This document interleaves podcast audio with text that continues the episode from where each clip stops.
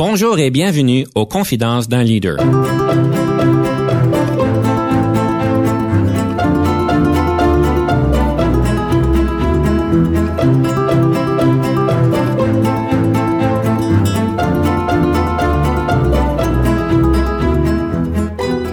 Ici Denis Lévesque, coach en leadership. Nous avons donc l'honneur et le privilège de recevoir en studio des leaders qui ont marqué leur communauté afin d'apprendre de leur expérience et de s'inspirer de leur sagesse.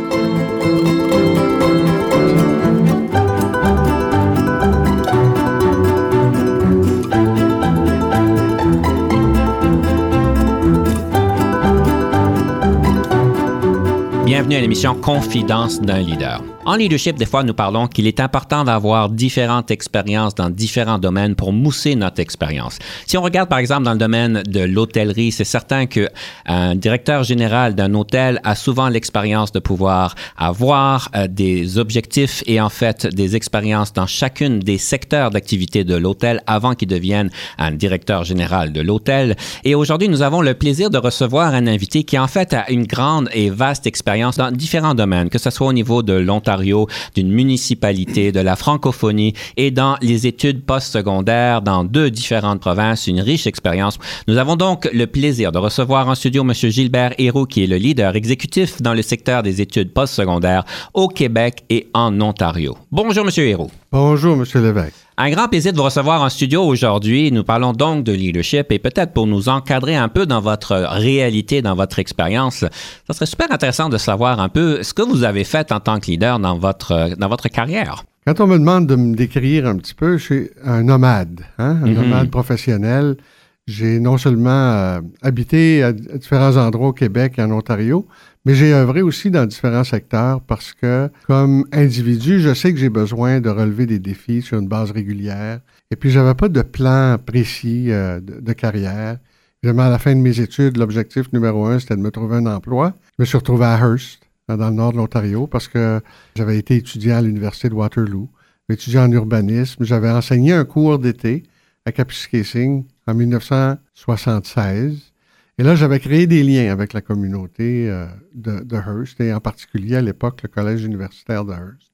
Donc, je me suis retrouvé dans le monde de l'enseignement comme professeur de géographie pendant quelques années. Mais ma personnalité, c'est que j'ai besoin de changement, j'ai besoin de nouveaux défis, j'ai besoin de, de tenter des expériences, par exemple. Et euh, au fil des années, puis on pourra peut-être en parler un petit peu plus tout à l'heure, mais j'ai toujours été à l'écoute de ce qui se présentait comme, comme opportunité.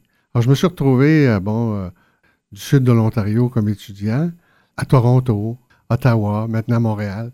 Alors, ça a été une série de, de défis que j'ai relevés au fil des ans, euh, dans deux secteurs en particulier, comme vous l'avez noté, secteur postsecondaire, où j'ai travaillé la plus grande partie des années professionnelles, et le secteur de, de la- du, des affaires municipales, le monde municipal, le monde gouvernemental. Alors, ça a été une combinaison là, de facteurs qui m'ont qui m'ont amené à me déplacer comme ça au fil des ans pendant, pendant 40 ans. Mon Dieu, ça, ça vous donne une, une riche expérience qui vous permet de comprendre euh, beaucoup les contextes, les nuances euh, et euh, souvent on a besoin du nouveau sang dans les organisations. Ça vous donne ces perspectives-là. Oui, j'étais vraiment choyé. Maintenant où j'ai plus de liberté là, sur le plan professionnel, travaille sur des mandats spécifiques, mais en termes d'emploi, en termes de membres d'une équipe euh, structurée dans un milieu de travail euh, bien établi, j'ai été extrêmement choyé. J'ai rencontré des gens extraordinaires. J'ai vécu dans des milieux exceptionnels partout. Il n'y a pas un endroit là où euh, j'ai été malheureux. Mais par contre, il n'y a pas un endroit où j'étais suffisamment ancré pour y rester toute ma carrière. Alors, ça a été, euh, été une belle carrière, finalement. Il y a plusieurs parties de votre parcours qui m'intéressent de manière particulière. Je pense que ça serait intéressant de vous entendre parler de votre expérience en tant que chef de cabinet avec un ministre. Je pense que c'était au niveau de l'Ontario. Ouais, c'est quand même des choses qu'on n'entend pas souvent parler. C'était quoi un peu votre expérience que vous retirez de ce travail-là? C'était en 1985, au moment où euh, il y a eu un changement de gouvernement euh, en Ontario. J'étais à Hearst à l'époque, professeur de géographie, directeur de l'Institut de recherche, et j'étais impliqué dans la communauté locale. J'étais conseiller municipal. J'avais de bons liens avec le, le maire qui était euh, en fonction quand je suis arrivé à Hearst. C'est par ce contact-là que je me suis retrouvé en 1985 euh, à Queen's Park, euh, quand les, libéraux de David Peterson ont été élus, alors que le, maire en question, qui est René Fontaine, qui était un personnage bien connu, alors en 85, euh, il est élu comme député provincial. Il se retrouve le seul libéral du nord de l'Ontario. Il y avait 16 comtés, il y avait un libéral qui était René Fontaine. Alors, David Peterson le nomme ministre du développement du Nord et des Mines. René du jour au lendemain, je retrouve dans, des fonctions importantes. On lui dit, ce qui compte, c'est d'être bien entouré. Et puis à ce moment-là, j'étais euh, par intérim le directeur du collège universitaire de Hearst. J'enseignais toujours, mais j'avais des fonctions administratives. Alors j'ai pris un congé sans solde parce que j'ai accepté son offre. Finalement, c'était c'était vraiment unique comme proposition. Oui. Et je me suis retrouvé euh, à Toronto, à Queen's Park, comme chef de cabinet pour euh, une année. Une année devenue deux. j'ai fait deux ans. Et euh, jusqu'en 87, finalement, au moment où euh, j'ai décidé de, poursuivre dans un autre secteur. Mais ça a été une expérience incroyable. Imaginez-vous un gouvernement qui prend le pouvoir après 42 ans d'un régime conservateur. J'avais 42 ans. Ça faisait 42 ans que les conservateurs étaient au pouvoir. Et tout à coup, par une, une alliance, c'était pas un, gouvernement de, de coalition, c'était une, alliance entre les libéraux et les néo-démocrates. Ah, d'accord. Et, Peterson se retrouve premier ministre, forme le gouvernement. Évidemment, de, franchir toutes les étapes de transition avec la fonction publique ben oui. Euh, dans, un, dans un gouvernement qui était tout nouveau, pas d'expérience, mm-hmm. euh, avec un, type aussi, euh, aussi exceptionnel était-il. René Fontaine était le seul à représenter tout le nord de l'Ontario, donc une, charge de travail exceptionnelle. Alors, ça a été pour moi une expérience, une expérience unique. Je présume que ça, ça a quand même été un peu difficile parce que je présume qu'il y avait quand même des compétences, des décisions que vous n'avez jamais faites, que vous n'avez jamais démontrées avant. Ben, c'est un, travail complètement différent. Ah, complètement différent. Hein, je partais d'un milieu d'enseignement post-secondaire, de professeur de géographie, euh, d'administrateur de d'une, euh, le collège qui est une petite institution, hein, qui, l'est toujours d'ailleurs, mais dans un monde politique où j'avais pas vraiment de préparation. Donc, il faut, il faut savoir improviser, il faut savoir réagir, mm-hmm. mais il faut quand même, c'est une leçon que j'en ai tirée, puis c'est un, un peu l'exemple que j'ai eu aussi de, Fontaine, euh, René Fontaine. Il faut toujours être véritable. Il hein. faut, mm.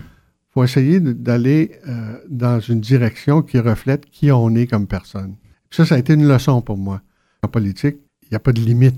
Les influences que les, gens vont essayer d'exercer sur toi, d'avoir sur toi, mais il faut savoir comment euh, établir là, euh, des, barrières, hein, des, frontières. Ben oui, mais arriver à cette clarté pour être ce qu'on appelle véritable, pour certains, c'est un processus de vie. Comment on fait pour y arriver? Vous avez, je ne sais pas si vous étiez clair sur ce sur votre vérité, si on peut dire. Si vous êtes arrivé rapidement, comment est-ce que vous y êtes arrivé? Je ne sais pas si j'ai la réponse à ça. Mm-hmm. C'est quand on se retrouve dans la situation. C'est comme quand on traverse une crise, par exemple. Comment on va réagir à une crise? Oui. Les crises sont, uniques. Hein. Si on en vit une, les chansons qu'on ne la revivra pas une deuxième fois. Alors, c'est un peu la même chose, c'est d'essayer d'utiliser son bon sens, de parler avec des gens qui ont eu l'expérience aussi, euh, de se trouver des, je dirais, des alliés ça, des gens qui vont être capables de donner des conseils. Et puis j'ai été chanceux parce que c'était un ministère, le ministère du Développement du Nord et des Mines, où les gens qui y travaillaient, les fonctionnaires, étaient vraiment engagés. C'était une mission pour eux. Alors il y, avait une, certaine connexion mhm. déjà. On pourrait continuer sur le sujet, mais c'est le temps de notre première pièce musicale. Alors, je vous invite de nous la présenter. C'est quoi la pièce que vous avez choisie? C'est une pièce de Daniel Lavoie, un auteur, compositeur, chanteur franco-manitobain, que j'ai connu quand il était au début de sa carrière parce qu'il faisait les tournées de la francophonie. Alors j'avais eu la chance de, le rencontrer, mais au-delà de ça, c'était le, fait de vivre dans un, milieu minoritaire. Puis la chanson fait référence à, à partir de son île. Moi, je viens de la côte nord au Québec. Je suis parti de cette île quand j'étais jeune. Alors c'est un peu comme ça de se retrouver... Euh, j'ai quitté mon île. Alors, nous allons donc écouter J'ai quitté mon île et ensuite on revient avec un débat qui va être des plus piquants.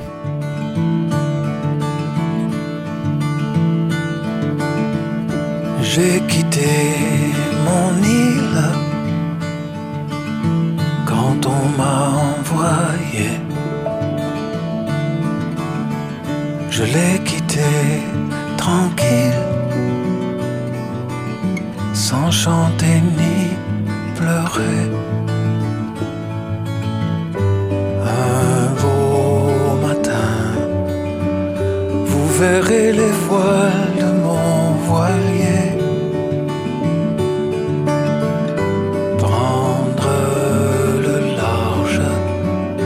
vers mon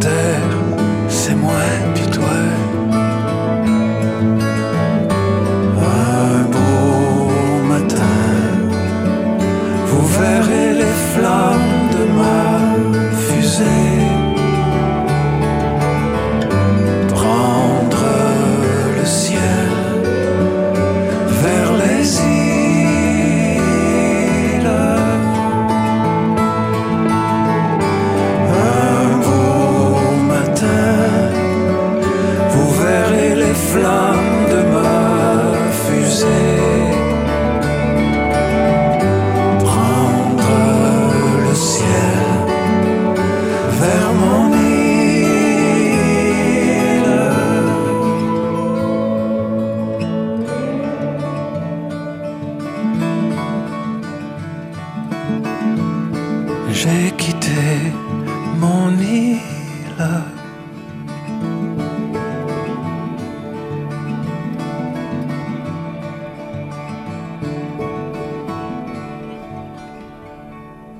Ici Denis Lévesque. Si vous cherchez l'excellence en leadership, nous sommes intéressés à vous parler. Venez nous visiter à solutionoptigestion.ca.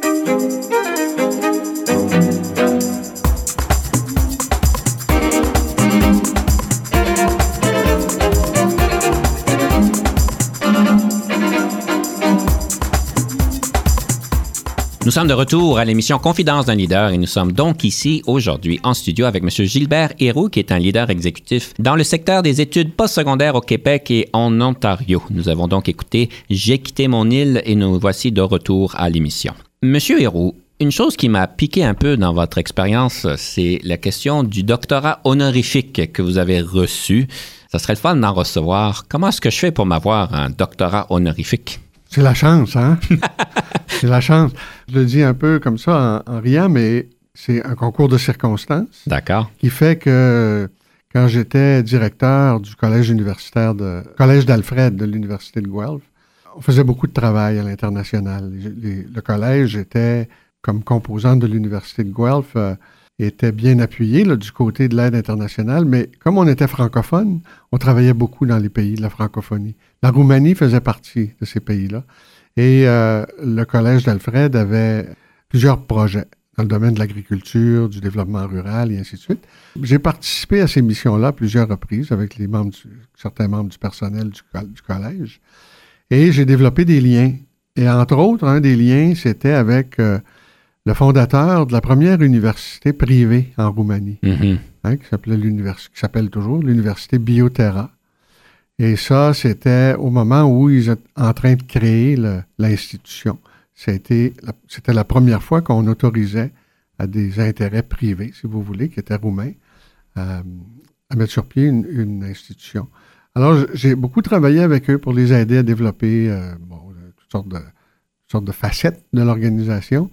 Et euh, on a mis sur pied aussi, euh, dans les années subséquentes, là, des, euh, des échanges. Il y a des étudiants qui sont venus ici, il y a des étudiants d'Alfred qui sont allés en séjour là-bas. Et quand ils ont célébré leur dixième anniversaire, ils, ont, ils ont donné trois doctorats honorifiques, Mhm. dont un à moi. Fabuleux. Ils m'ont invité à. Félicitations. Ben, merci beaucoup. C'était vraiment, c'était un, un très bel honneur hein, pour moi. Ben oui. Et puis, euh, je continue d'être en, en lien avec ces gens-là, tu sais, qui, aujourd'hui, ça a pris de l'expansion. Mais je suis content d'avoir contribué à ça. Puis la reconnaissance, même si c'est euh, un morceau de papier, un doctorat honorifique. doc- Oui, mais c'est symbolique. C'est quand même ça, symbolique, là. Oui, C'est oui. important, oui. oui. oui. Intéressant. Et en Roumanie, ils parlent le français? La Roumanie fait partie de la francophonie, effectivement. D'accord. À une certaine époque, surtout chez les plus vieux, le Mhm. français était une langue d'usage très répandue. Maintenant, chez les plus jeunes, on parle davantage l'anglais, évidemment, mais le français demeure une langue importante pour les Roumains. Et puis quand on connaît le roumain, les racines sont très proches du latin. Alors, il y a une connexion, là, il y a un lien avec le français. Tout à fait. Alors, ils sont restés toujours attachés à ça.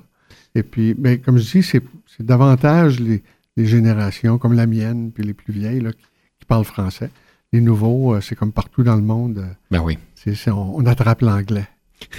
On attrape l'anglais. J'aime ça comment vous le dites. C'est ça. Et je présume que vous êtes allé en Roumanie pour recevoir Oui, le oui. doctorat. Et c'est quoi votre impression du... C'est un très, très beau pays. Mhm. Un- sur, sur le plan géographique, là, puis rappelez-vous que je suis un géographe de, de Ben oui. formation. Euh, c'est un pays qui a une diversité géographique exceptionnelle. là. Il y a les montagnes, il y a, il y a la mer, il, y a les, il y a les zones agricoles, il y a les, il y a- il y a les plaines. Toute une diversité là, sur le plan géographique qui en fait quelque chose d'intéressant. Sur le plan de l'histoire aussi, c'est un pays qui a été un point de ralliement de plusieurs cultures. De, hein, c'est, venu du Sud, c'est venu Oui. de la Hongrie, c'est venu de l'Allemagne. Alors, c'est, un pays qui a toutes sortes d'influences dans son histoire. Alors, c'est extrêmement intéressant. Et puis les Roumains, bien évidemment, c'est des gens que moi, j'ai, appris à aimer dès le début, dès le départ. Alors, mesdames et messieurs, c'est le temps de notre débat.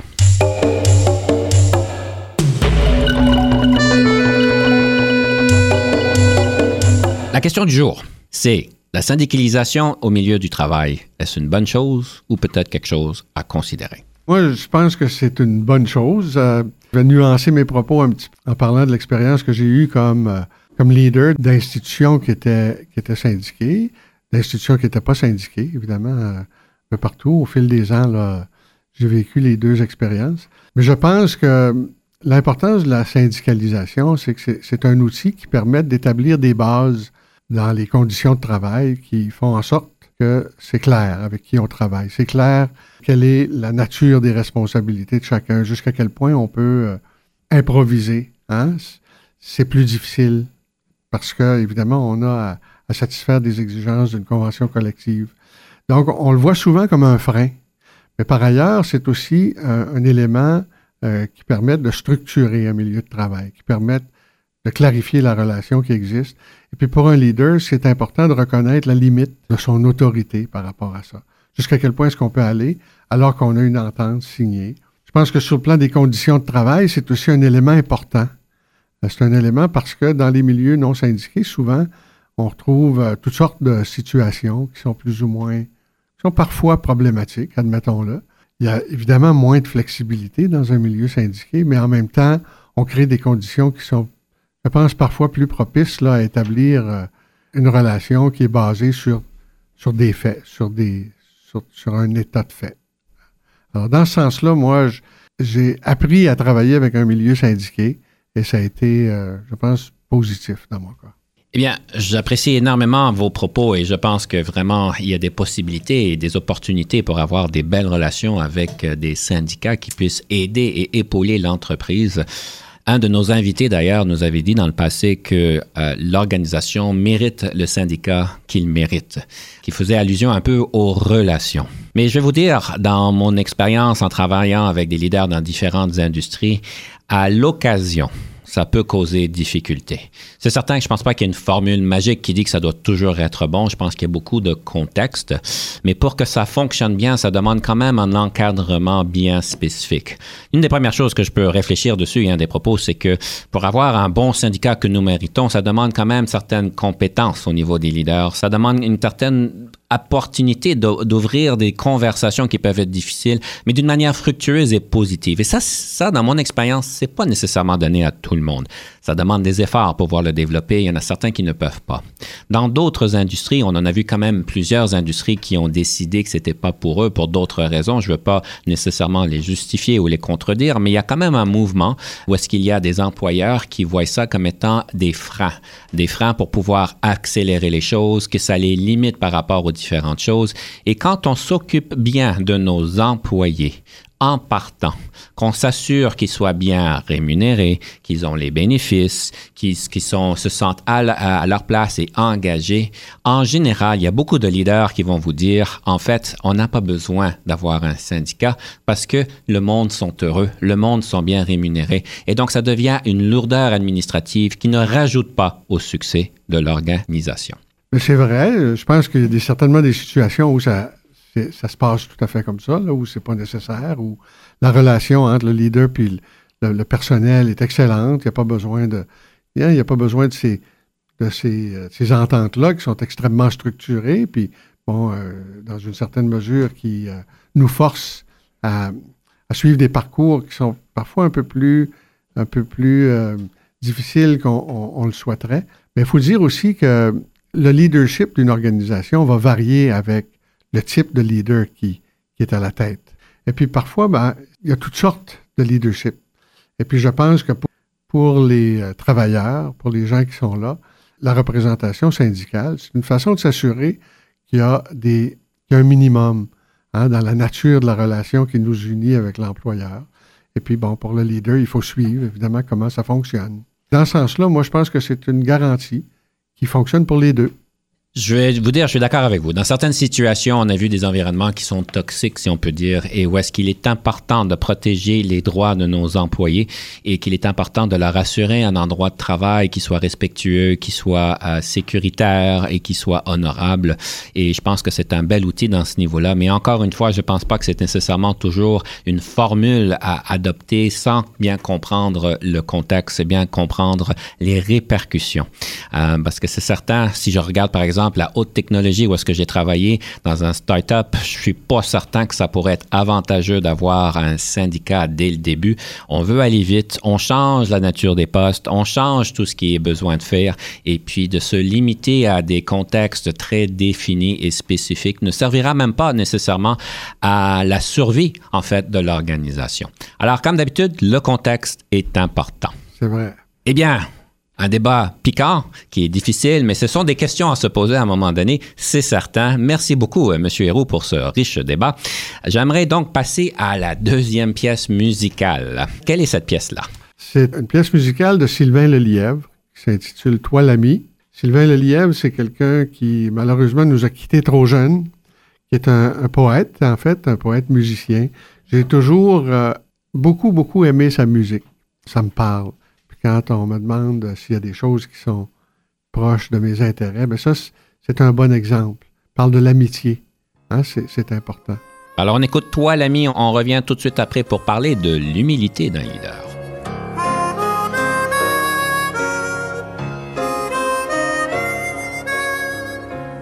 Toi l'ami dont jamais je ne saurai le nom. Toi mon frère inconnu toi ma sœur anonyme, toi qui vis dans le noir, toi l'obscur compagnon, toi pour qui tant de fois j'ai retourné ma rime, toi qui es là ce soir, qui entend ma chanson,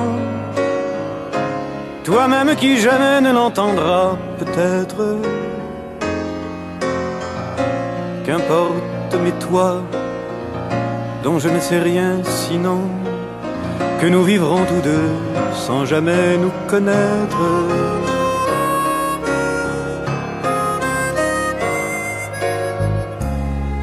La vie a ses façons de nous départager. J'aimerais bien parfois te raconter des choses comme on le fait le soir on est fatigué, quand on a sa journée, qu'on a le cœur morose. Nous pourrions simplement nous asseoir et jaser en écoutant Félix ou Mozart ou Coltrane. Ma femme vers minuit t'offrirait du café. La veillée serait longue et courte la semaine.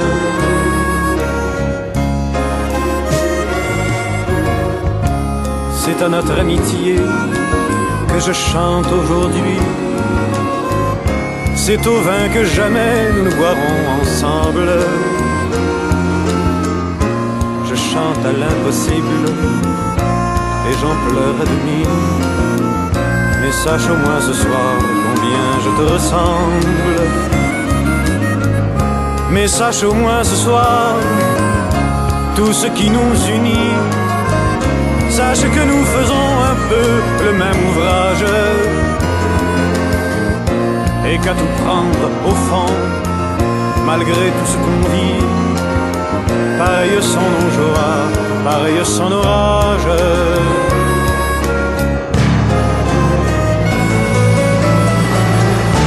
Mais que tombe ce soir nos murs et nos parois, et que pour un moment le cours du temps s'arrête. Ce soir c'est notre fête, allez tu viens chez moi, c'est le temps de fumer de nos cigarettes.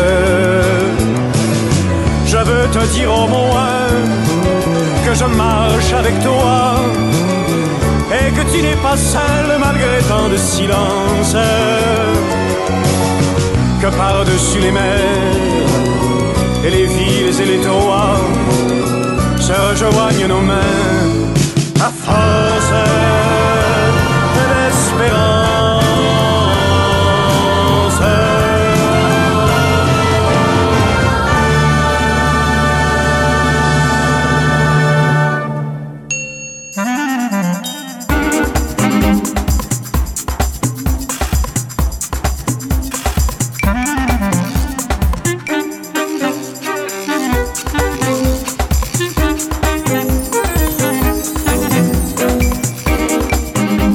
sommes de retour à l'émission Confidence d'un leader et nous avons en studio M. Gilbert Héroux, qui est leader exécutif dans le secteur des études postsecondaires au Québec et en Ontario. Et nous sommes donc au troisième segment où est-ce qu'on parle en fait d'un livre de leadership, question de pouvoir nous inspirer d'outils pratico-pratiques. Quel serait ce livre qui vous a marqué dans votre euh, expérience? En fait, il y, en a eu un certain nombre. Mais là, final- finalement, j'ai choisi de vous présenter un livre qui, oh bon, malheureusement, il est en anglais. Mhm. OK? Euh, j'ai réfléchi long- longuement à cette question-là en me disant ben, peut-être que je devrais euh, me référer à quelque chose qui est, en français. Mais je me suis dit non, qu'est-ce qui m'a influencé le plus dans mes lectures par rapport aux outils que je suis allé chercher dans ça? Et puis, bon, à l'époque où ce livre-là est apparu dans ma vie, si vous voulez, j'étais gestionnaire dans le secteur collégial euh, au Québec. Donc, c'est pas un livre que- qui m'accompagne depuis le début de ma carrière. C'est un livre qui, que j'ai euh, découvert euh, dans mes fonctions alors que j'étais directeur général d'un d'un cégep anglophone au Québec. Mais c'est encore plus significatif parce que ça, ça a pu bâtir sur, sur votre grande expérience déjà. Oui, oui, c'est ça. Puis, Oui. bon, c'est un livre qui s'intitule Strategic Leadership, Integrating Strategy and Leadership in Colleges and Universities. Ah, très adapté alors, au... c'était vraiment adapté à la situation. D'accord. Et c'est un livre de recettes, finalement. C'est un- OK. C'est comme n'importe quel livre de recettes, on ne lit pas de la page 1 à la page 345. On va là où on a besoin de, de s'outiller de certaines suggestions, de la réflexion de quelqu'un d'autre. Et puis, ça portait évidemment sur le secteur d'intérêt dans lequel je travaillais à l'époque. Le Collège Vanier, c'est un- une grosse institution, c'est un collège de 5000 étudiants à Montréal. Un collège très urbain. C'était le plus multiethnique des collèges. C'est toujours le plus multiethnique des collèges au Québec. Alors, sur 48 collèges publics, Vanier avait au-delà de 50% de sa clientèle qui était d'une communauté culturelle, soit de première ou de deuxième génération. Alors souvent, on avait besoin de, de guides, on avait besoin d'aide pour nous, nous aider à réagir à certaines situations. Et puis, j'ai trouvé que ce livre-là, parce qu'il était basé sur l'expérience de nombreuses institutions, c'était un bon guide pour moi. Mais c'est quoi la leçon la plus importante que vous en avez retirée? La leçon la plus importante, c'est qu'on ne trouve pas toutes les réponses dans un livre. quand on est un leader, là, on ne peut pas se dire, bon, ben, aujourd'hui, euh, c'est la page 347, là. Il n'y a pas une recette magique? Il n'y a pas de recette magique.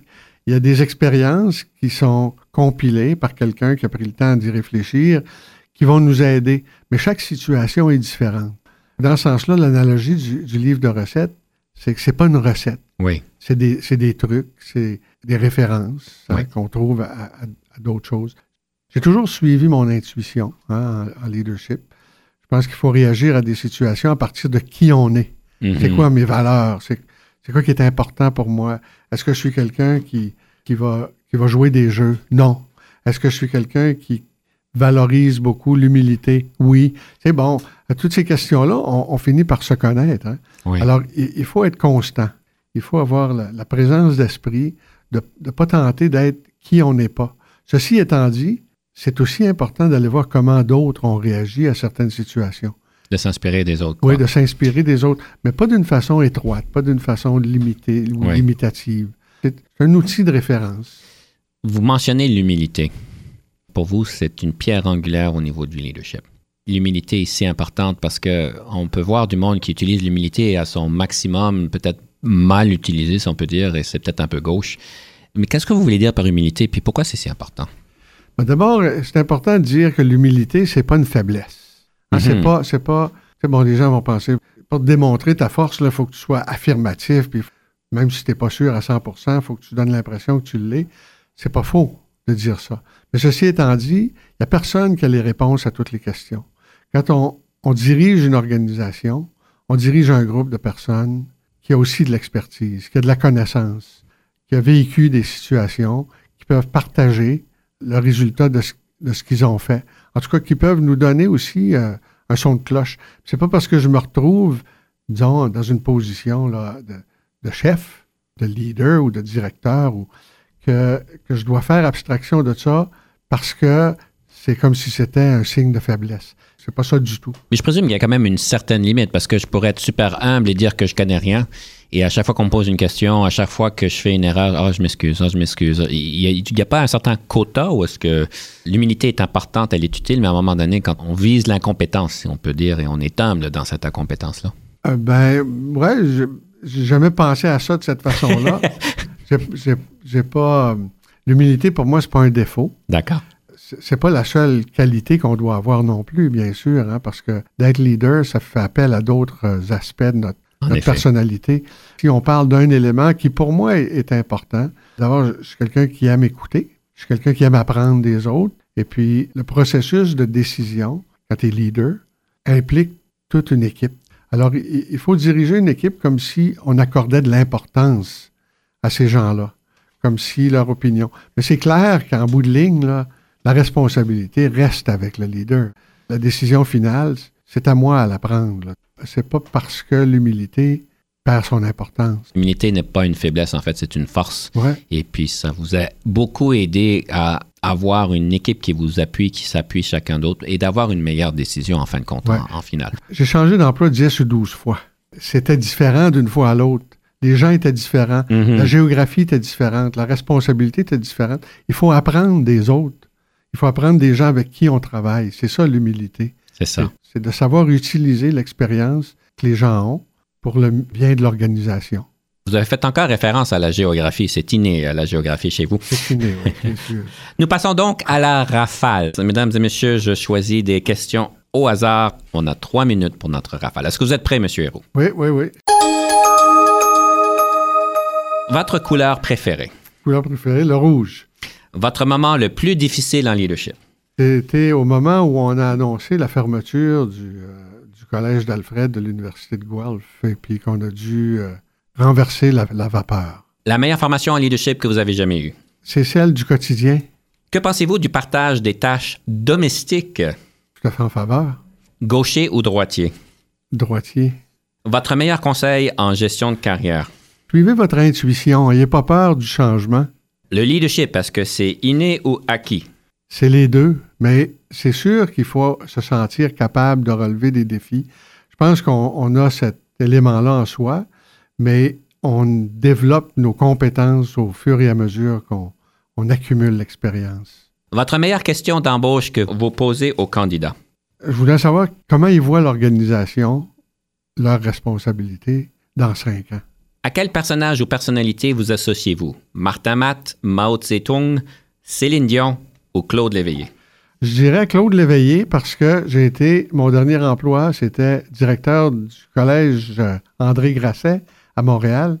Claude Léveillé a été un étudiant au collège André Grasset. Alors, c'est quelqu'un qui, qui a marqué mon institution. En tant que leader, qu'est-ce qui vous rend heureux? C'est que l'organisation fonctionne bien et que les gens soient contents d'en faire partie. Votre film préféré? Alors ça, j'ai pensé à cette question-là. J'en ai pas vraiment. En tant que leader, qu'est-ce qui vous frustre au travail? C'est la fermeture d'esprit. Euh, merci bien. Merci. Sur ce, nous allons prendre une pause et on vous revient avec le conseil du coach.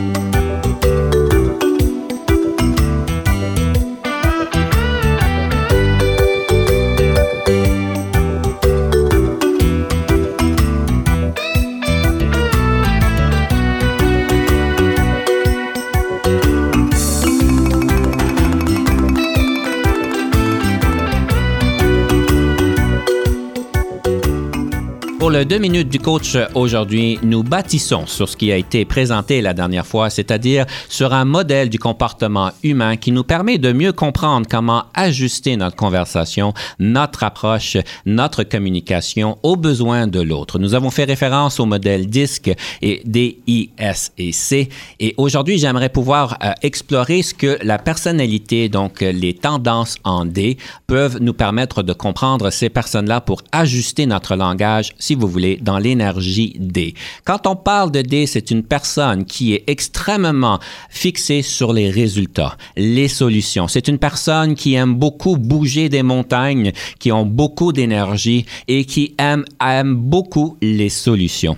C'est des personnes qui, en fait, n'aiment pas beaucoup les problèmes. Si vous êtes quelqu'un qui aime analyser tous les défauts avec une situation, un changement, euh, des, euh, des plans que nous pouvons avoir et vous présenter une demi-heure de difficulté à un leader ou une personne qui ont des tendances D, vous allez les perdre. En fait, vous allez même les irriter au point qu'ils peuvent être dominants dans leur approche. D pour dominant. Parce que les D sont connus pour étant très directs. Ils aiment beaucoup que les choses se passent vite. Ils n'ont aucun problème à vous dire que ça marche pas. Ils n'ont aucun problème à prendre des décisions qui sont rapides pour l'avantage de la solution, du résultat que nous essayons d'avoir. C'est des personnes, en fait, qui prennent des décisions très rapides, qui sont peut-être même drastiques, que ce soit de prendre la décision difficile de mettre quelqu'un à la porte, que ce soit la décision difficile de peut-être arrêter un projet parce que ça fonctionne pas, ou bien que ce soit la décision difficile de pouvoir vous dire que vous êtes à la mauvaise place. Quand on travaille avec une personne qui a des c'est important de pouvoir viser les solutions, d'arriver très bien préparé parce que en fait, s'ils trouvent que vous ne les appuyez pas, s'ils trouvent que vous pouvez pas être un allié, ils vont simplement vous écarter. C'est certain que je dramatise un petit peu, mais quand on approche quelqu'un en langage D, c'est toujours versus la solution et donnez-leur des solutions qui peuvent travailler avec.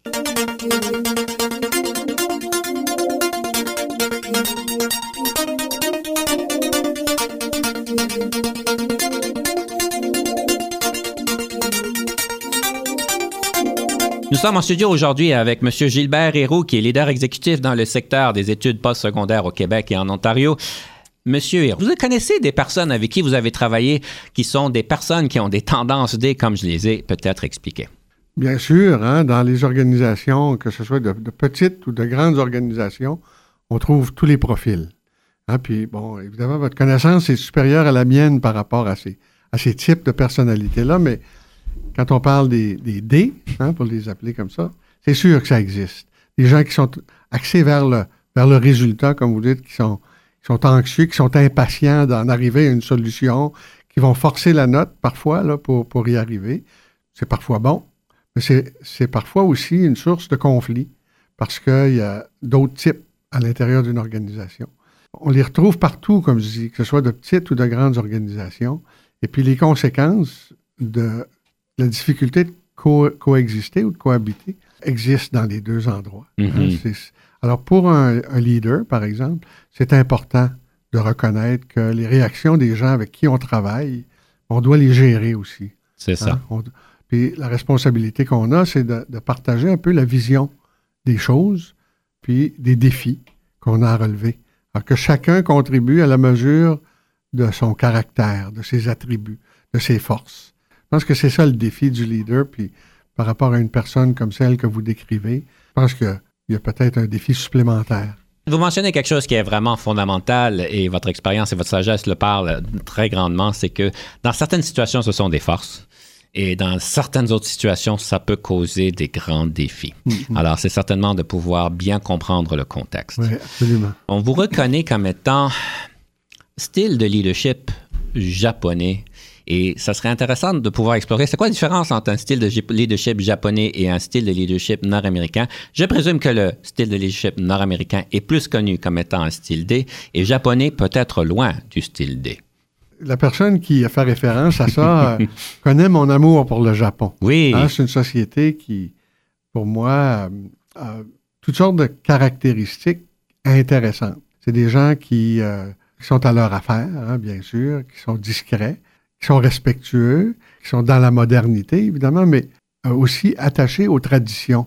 La société japonaise est une société ancrée dans, dans des millénaires d'évolution. De, de, mm -hmm. Et puis quand on visite, quand on parle des, des, des, Japonais ou des organisations s'aperçoit jusqu'à quel point ces éléments-là de respect de la tradition sont importants. Alors, dans, dans une grande mesure, ça m'inspire. Je pense que c'est un modèle qu'on peut en partie incorporer dans notre façon d'être, mais jusqu'à un certain point, hein, parce que l'Ontario, le Québec, le Canada, l'Amérique du Nord, c'est pas le Japon. Mais en même temps, on vit dans un, un monde planétaire. Alors, il faut apprendre des forces des autres. Puis pour moi, ça, c'est des éléments qui sont importants. Comme leader, c'est quoi l'histoire de mon organisation? C'est quoi les valeurs de l'organisation? C'est quoi son expérience? Ça a été quoi son évolution? J'arrive là d'un autre poste, comme je dis, j'ai changé 10 ou 12 fois. On ne recommence pas à zéro, là.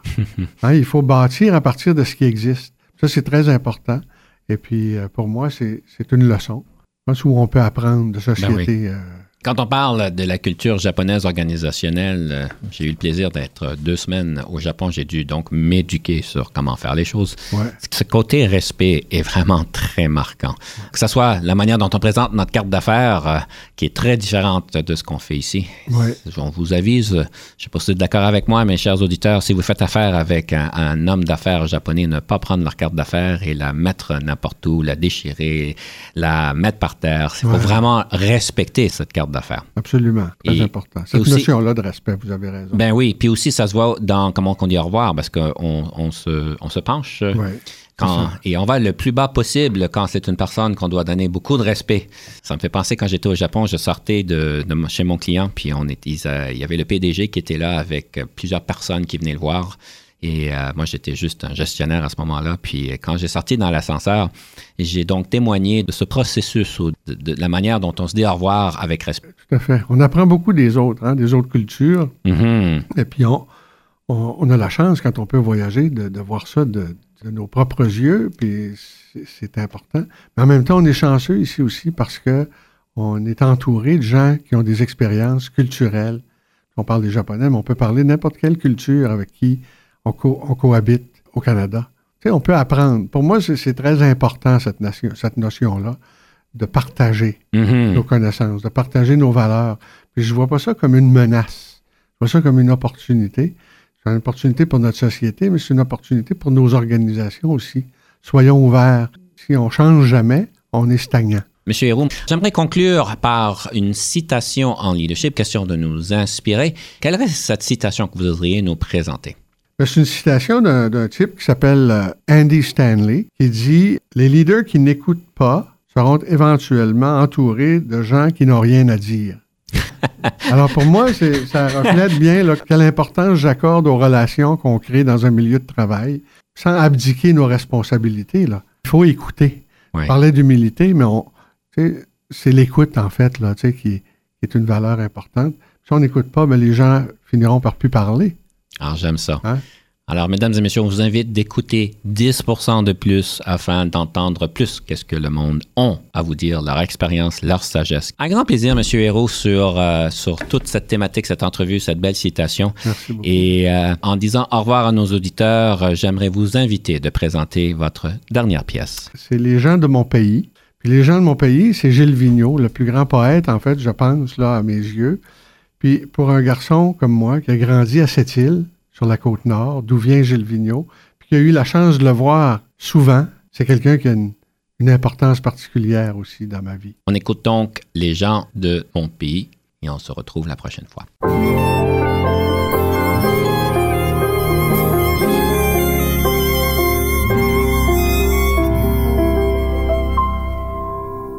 gens de mon pays, ce sont gens de parole et gens de causerie qui parlent pour s'entendre et parlent pour parler. Il faut les écouter, c'est parfois vérité et c'est parfois mensonge, mais la plupart du temps, c'est le bonheur qui dit comme il faudra de temps pour saisir le bonheur à travers la misère, emmaillé au plaisir, tant d'en rêver tout haut que d'en parler à l'aise. Parlant de mon pays, je vous entends parler, et j'en ai dans aux pieds, et musique aux oreilles, et du loin au plus loin de ce neige désert, où vous vous entêtez à vos villages. Je vous répéterai vos parlers et vos dires, vos propos jusqu'à perdre mon nom, aux voix tant écoutées, pour qu'il ne reste plus de moi-même qu'un peu de votre écho sonore. Je vous entends jaser le perron des portes et de chaque côté des cléons, des clôtures. Je vous entends chanter dans ma demi-saison votre trop court été et mon hiver si long. Je vous entends rêver dans les soirs de doutant. Il est question de vent, de vente et de gréement, de labours à finir, d'espoirs et de récoltes, d'amour et du voisin qui veut marier sa fille. Bois noir, bois durci, d'écorce et de cordage, bois des pays plein champs et bois des amoureux, douces bois attendris, des amours du village, bois les beaux airs anciens, dont on s'ennuie en ville, puis ailleurs d'école, et palabres et parages, magasin général et restaurant du coin, les ponts, les quais, les gares, tous vos cris maritimes atteignent ma fenêtre et m'arrachent l'oreille. Est-ce vous que j'appelle ou vous qui m'appelez? Langage de mon père et patois dix-septième. Vous me faites voyage, mal et mélancolie. Vous me faites plaisir et sagesse et folie. Il n'est coin de la terre où je ne vous entende Il n'est coin de ma vie à l'abri de vos bruits. Il n'est chanson de moi qui ne soit toute faite. Avec vos mots, vos pas, avec votre musique Je vous entends rêver, douce comme rivière, je vous entends claquer comme voile du large, je vous entends gronder comme chute en montagne, je vous entends rouler comme un pari de poudre, je vous entends monter comme un grain de quatre heures, je vous entends cogner comme un mer en falaise, je vous entends passer comme un glace en débat, je vous entends demain parler de liberté.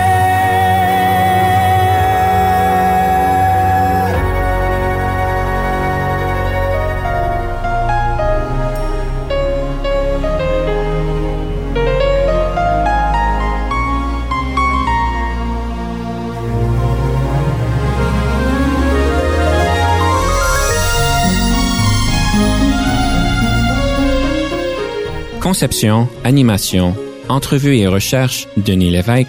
Montage et réalisation, Jean-Paul Moreau. Confidence d'un leader est une production et une présentation d'Unique FM 94,5.